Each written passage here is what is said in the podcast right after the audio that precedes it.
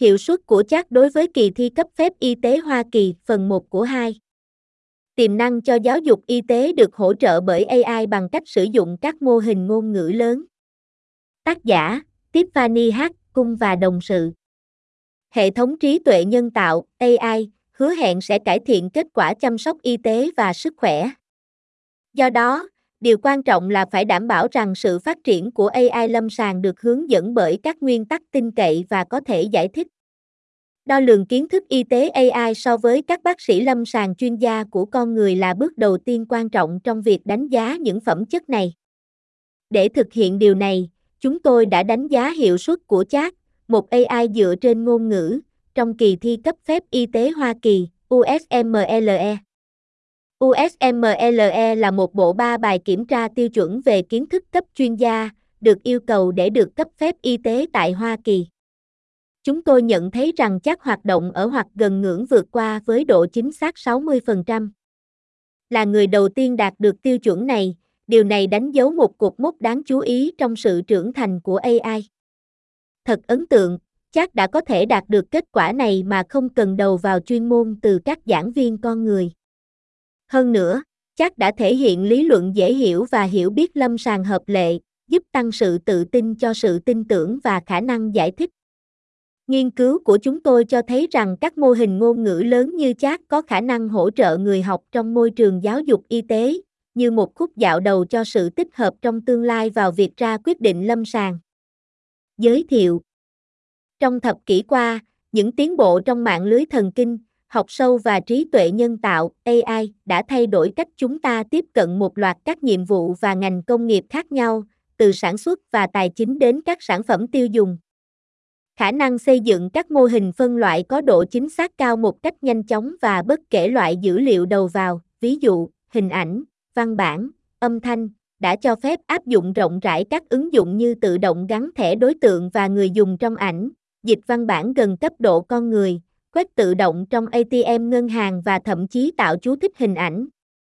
Mặc dù các công nghệ này đã tạo ra những tác động đáng kể trong nhiều ngành công nghiệp, các ứng dụng trong chăm sóc lâm sàng vẫn còn hạn chế.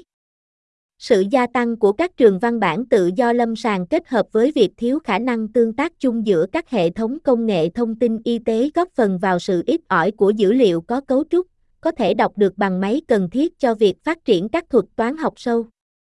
Ngay cả khi các thuật toán áp dụng cho chăm sóc lâm sàng được phát triển, chất lượng của chúng có xu hướng rất khác nhau, với nhiều thuật toán không khái quát hóa giữa các cài đặt do khả năng tái tạo kỹ thuật, thống kê và khái niệm hạn chế. Do đó, phần lớn các ứng dụng chăm sóc sức khỏe thành công hiện đang hỗ trợ các chức năng văn phòng khác nhau, từ hoạt động thanh toán, xử lý ủy quyền trước tự động và quản lý chuỗi cung ứng và các mối đe dọa an ninh mạng. Với những ngoại lệ hiếm hoi, ngay cả trong hình ảnh y tế, có tương đối ít ứng dụng AI được sử dụng trực tiếp trong chăm sóc lâm sàng rộng rãi ngày nay. Sự phát triển đúng đắn của các mô hình AI lâm sàng đòi hỏi thời gian, nguồn lực đáng kể và quan trọng hơn là dữ liệu đào tạo về miền và vấn đề cụ thể, tất cả đều thiếu hụt trong thế giới chăm sóc sức khỏe. Một trong những phát triển quan trọng cho phép AI dựa trên hình ảnh trong hình ảnh lâm sàng là khả năng của các mô hình miền chung lớn thực hiện tốt hoặc thậm chí vượt trội hơn các mô hình miền cụ thể. Sự phát triển này đã xúc tác cho hoạt động AI quan trọng trong hình ảnh y tế, nếu không sẽ rất khó để có được đủ hình ảnh lâm sàng được chú thích. Thật vậy, ngày nay, Insetino V3 đóng vai trò là nền tảng cơ bản của nhiều mô hình hình ảnh y tế hàng đầu hiện đang được công bố, từ nhãn khoa và bệnh lý đến da liễu. Insetino V3 là một mạng neuron tích chập, hỗ trợ phân tích hình ảnh và phát hiện đối tượng, và bắt đầu như một mô đun cho Google. Đây là phiên bản thứ ba của mạng neuron tích chập Insetino của Google, ban đầu được giới thiệu trong thử thách nhận dạng Imagen. Trong 3 tuần qua, một mô hình AI mới có tên chat đã thu hút được sự chú ý đáng kể do khả năng thực hiện một loạt các tác vụ ngôn ngữ tự nhiên đa dạng. Chắc là một mô hình ngôn ngữ lớn chung được phát triển gần đây bởi OpenAI. Trong khi lớp mô hình AI trước đây chủ yếu là các mô hình học sâu, được thiết kế để tìm hiểu và nhận dạng các mẫu trong dữ liệu, mô hình ngôn ngữ lớn là một loại thuật toán AI mới được đào tạo để dự đoán khả năng của một chuỗi từ nhất định dựa trên ngữ cảnh của các từ xuất hiện trước nó. Do đó, nếu mô hình ngôn ngữ lớn được đào tạo trên một lượng dữ liệu văn bản đủ lớn, chúng có khả năng tạo ra các chuỗi từ mới chưa từng được mô hình quan sát trước đây, nhưng đại diện cho các chuỗi hợp lý dựa trên ngôn ngữ tự nhiên của con người. Chắc được cung cấp bởi GPT-3, 5, một mô hình ngôn ngữ lớn được đào tạo trên mô hình nền tảng OpenAI 175 tỷ tham số và một kho dữ liệu văn bản lớn từ Internet thông qua các phương pháp học tập củng cố và giám sát. Cách sử dụng giai thoại chỉ ra rằng chat thể hiện bằng chứng về lý luận suy diễn và chuỗi suy nghĩ, cũng như các kỹ năng phụ thuộc lâu dài. Trong nghiên cứu này, chúng tôi đánh giá hiệu suất của chat, một tham số không dành riêng cho miền, về khả năng thực hiện lý luận lâm sàng bằng cách kiểm tra hiệu suất của nó đối với các câu hỏi từ kỳ thi cấp phép y tế Hoa Kỳ. Kỳ thi cấp phép y tế Hoa Kỳ là một chương trình thử nghiệm tiêu chuẩn hóa 3 bước toàn diện, toàn diện bao gồm tất cả các chủ đề trong quỹ kiến thức của bác sĩ, bao gồm khoa học cơ bản, lý luận lâm sàng, quản lý y tế và đạo đức sinh học.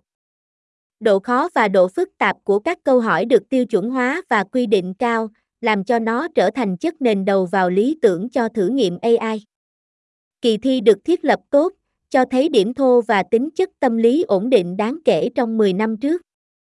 Kỳ thi bước một thường được thực hiện bởi các sinh viên y khoa đã hoàn thành 2 năm học tập giáo khoa và dựa trên vấn đề và tập trung vào khoa học cơ bản, dược lý học và sinh lý bệnh. Sinh viên y khoa thường dành khoảng 300, 400 giờ học chuyên dụng để chuẩn bị cho kỳ thi này.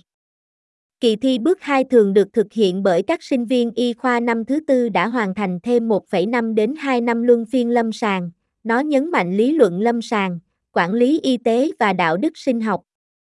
Kỳ thi bước 3 được thực hiện bởi các bác sĩ thường đã hoàn thành ít nhất 0,5 đến 1 năm giáo dục y khoa sau đại học. Các câu hỏi kỳ thi cấp phép y tế Hoa Kỳ dày đặc về mặt văn bản và khái niệm, họa tiết văn bản chứa dữ liệu lâm sàng đa phương thức, tức là tiền sử, khám lâm sàng, giá trị phòng thí nghiệm và kết quả nghiên cứu, thường được sử dụng để tạo ra các tình huống mơ hồ với các chẩn đoán phân biệt liên quan chặt chẽ. Do sự phong phú về ngôn ngữ và khái niệm của nó, chúng tôi lý luận rằng kỳ thi cấp phép y tế Hoa Kỳ sẽ đóng vai trò là một thách thức tuyệt vời cho chat. Công việc của chúng tôi nhằm mục đích cung cấp cả phản hồi định tính và định lượng về hiệu suất của chat và đánh giá tiềm năng của nó để sử dụng trong chăm sóc sức khỏe. Phương pháp Trí tuệ nhân tạo Chắc là một mô hình ngôn ngữ lớn sử dụng các cơ chế tự chú ý và một lượng lớn dữ liệu đào tạo để tạo ra các phản ứng ngôn ngữ tự nhiên đối với đầu vào văn bản trong ngữ cảnh đàm thoại. Nó đặc biệt hiệu quả trong việc xử lý các phụ thuộc tầm xa và tạo ra các phản ứng mạch lạc và phù hợp với ngữ cảnh. Chắc là một mô hình ngôn ngữ chứa máy chủ không thể duyệt hoặc thực hiện tìm kiếm trên Internet. Do đó, tất cả các phản hồi được tạo tại chỗ, dựa trên mối quan hệ trừu tượng giữa các từ, mã thông báo, trong mạng lưới thần kinh. Điều này trái ngược với các chatbot hoặc hệ thống đàm thoại khác được phép truy cập các nguồn thông tin bên ngoài, ví dụ, thực hiện tìm kiếm trực tuyến hoặc truy cập cơ sở dữ liệu, để cung cấp phản hồi trực tiếp cho các truy vấn của người dùng. Nguồn đầu vào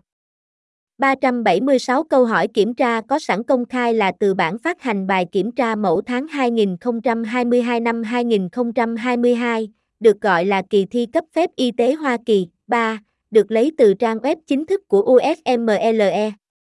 Do đó, tất cả các đầu vào đại diện cho các mẫu ngoài đào tạo thực sự cho mô hình GPT-1.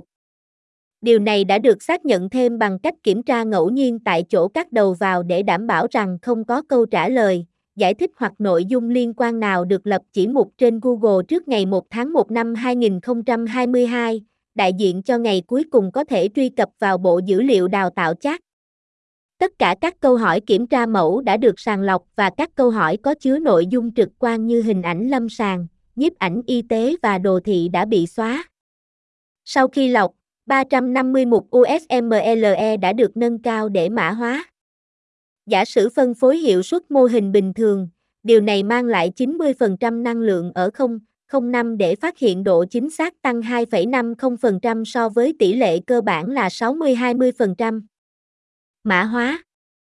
Các câu hỏi được định dạng thành 3 biến thể và nhập vào chat theo thứ tự sau. Lời nhắc kết thúc mở, que được tạo bằng cách xóa tất cả các lựa chọn câu trả lời, thêm cụm từ nghi vấn dẫn đầu thay đổi. Định dạng này mô phỏng đầu vào miễn phí và mẫu truy vấn người dùng tự nhiên. Các ví dụ bao gồm, chẩn đoán của bệnh nhân dựa trên thông tin được cung cấp là gì, hoặc, theo bạn, lý do cho sự bất đối xứng đồng tử của bệnh nhân là gì? Câu trả lời đơn nhiều lựa chọn mà không cần biện minh bắt buộc, MCNG, nhắc nhở, được tạo bằng cách tái tạo nguyên văn câu hỏi gốc. Các ví dụ bao gồm, điều nào sau đây thể hiện tốt nhất bước tiếp theo phù hợp nhất trong quản lý, hoặc tình trạng của bệnh nhân chủ yếu là do mầm bệnh nào sau đây gây ra. Câu trả lời đơn trắc nghiệm với lời nhắc biện minh bắt buộc, được tạo bằng cách thêm một mệnh lệnh dẫn đầu thay đổi hoặc cụm từ nghi vấn bắt buộc chắc cung cấp cơ sở lý luận cho mỗi lựa chọn câu trả lời. Các ví dụ bao gồm, lý do nào sau đây có khả năng nhất cho các triệu chứng về đêm của bệnh nhân? Giải thích lý do cho mỗi lựa chọn, hoặc liệu pháp dược lý thích hợp nhất cho bệnh nhân này rất có thể hoạt động theo cơ chế nào sau đây?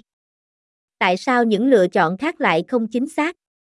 Bộ mã hóa đã sử dụng sự thay đổi có chủ ý trong lời nhắc dẫn đầu để tránh các lỗi hệ thống được đưa ra bởi từ ngữ cứng nhắc. Để giảm sai lệch lưu giữ bộ nhớ, một phiên trò chuyện mới đã được bắt đầu trong chat cho mỗi mục. ANOVA hai chiều thông thường về độ chính xác phản hồi AI đã được thực hiện sau học để đánh giá sự đồng biến có hệ thống giữa bộ mã hóa và loại lời nhắc câu hỏi. Bộ mã hóa đầu tiên được coi là cá nhân, và sau đó là các nhóm được phân loại theo trình độ chuyên môn y tế. Nhận định Kết quả AI được chấm điểm độc lập về độ chính xác, sự phù hợp và thông tin chi tiết bởi hai bác sĩ đánh giá bằng cách sử dụng các tiêu chí được liệt kê trong dữ liệu S2. Một tập hợp con gồm 20 câu hỏi đã được sử dụng để đào tạo giám khảo tập thể. Các bác sĩ được tham khảo với tập hợp con này, nhưng sự lây nhiễm chéo giữa các máy xen kẽ đã bị ngăn chặn bằng cách buộc phải xem xét so le các biện pháp đầu ra.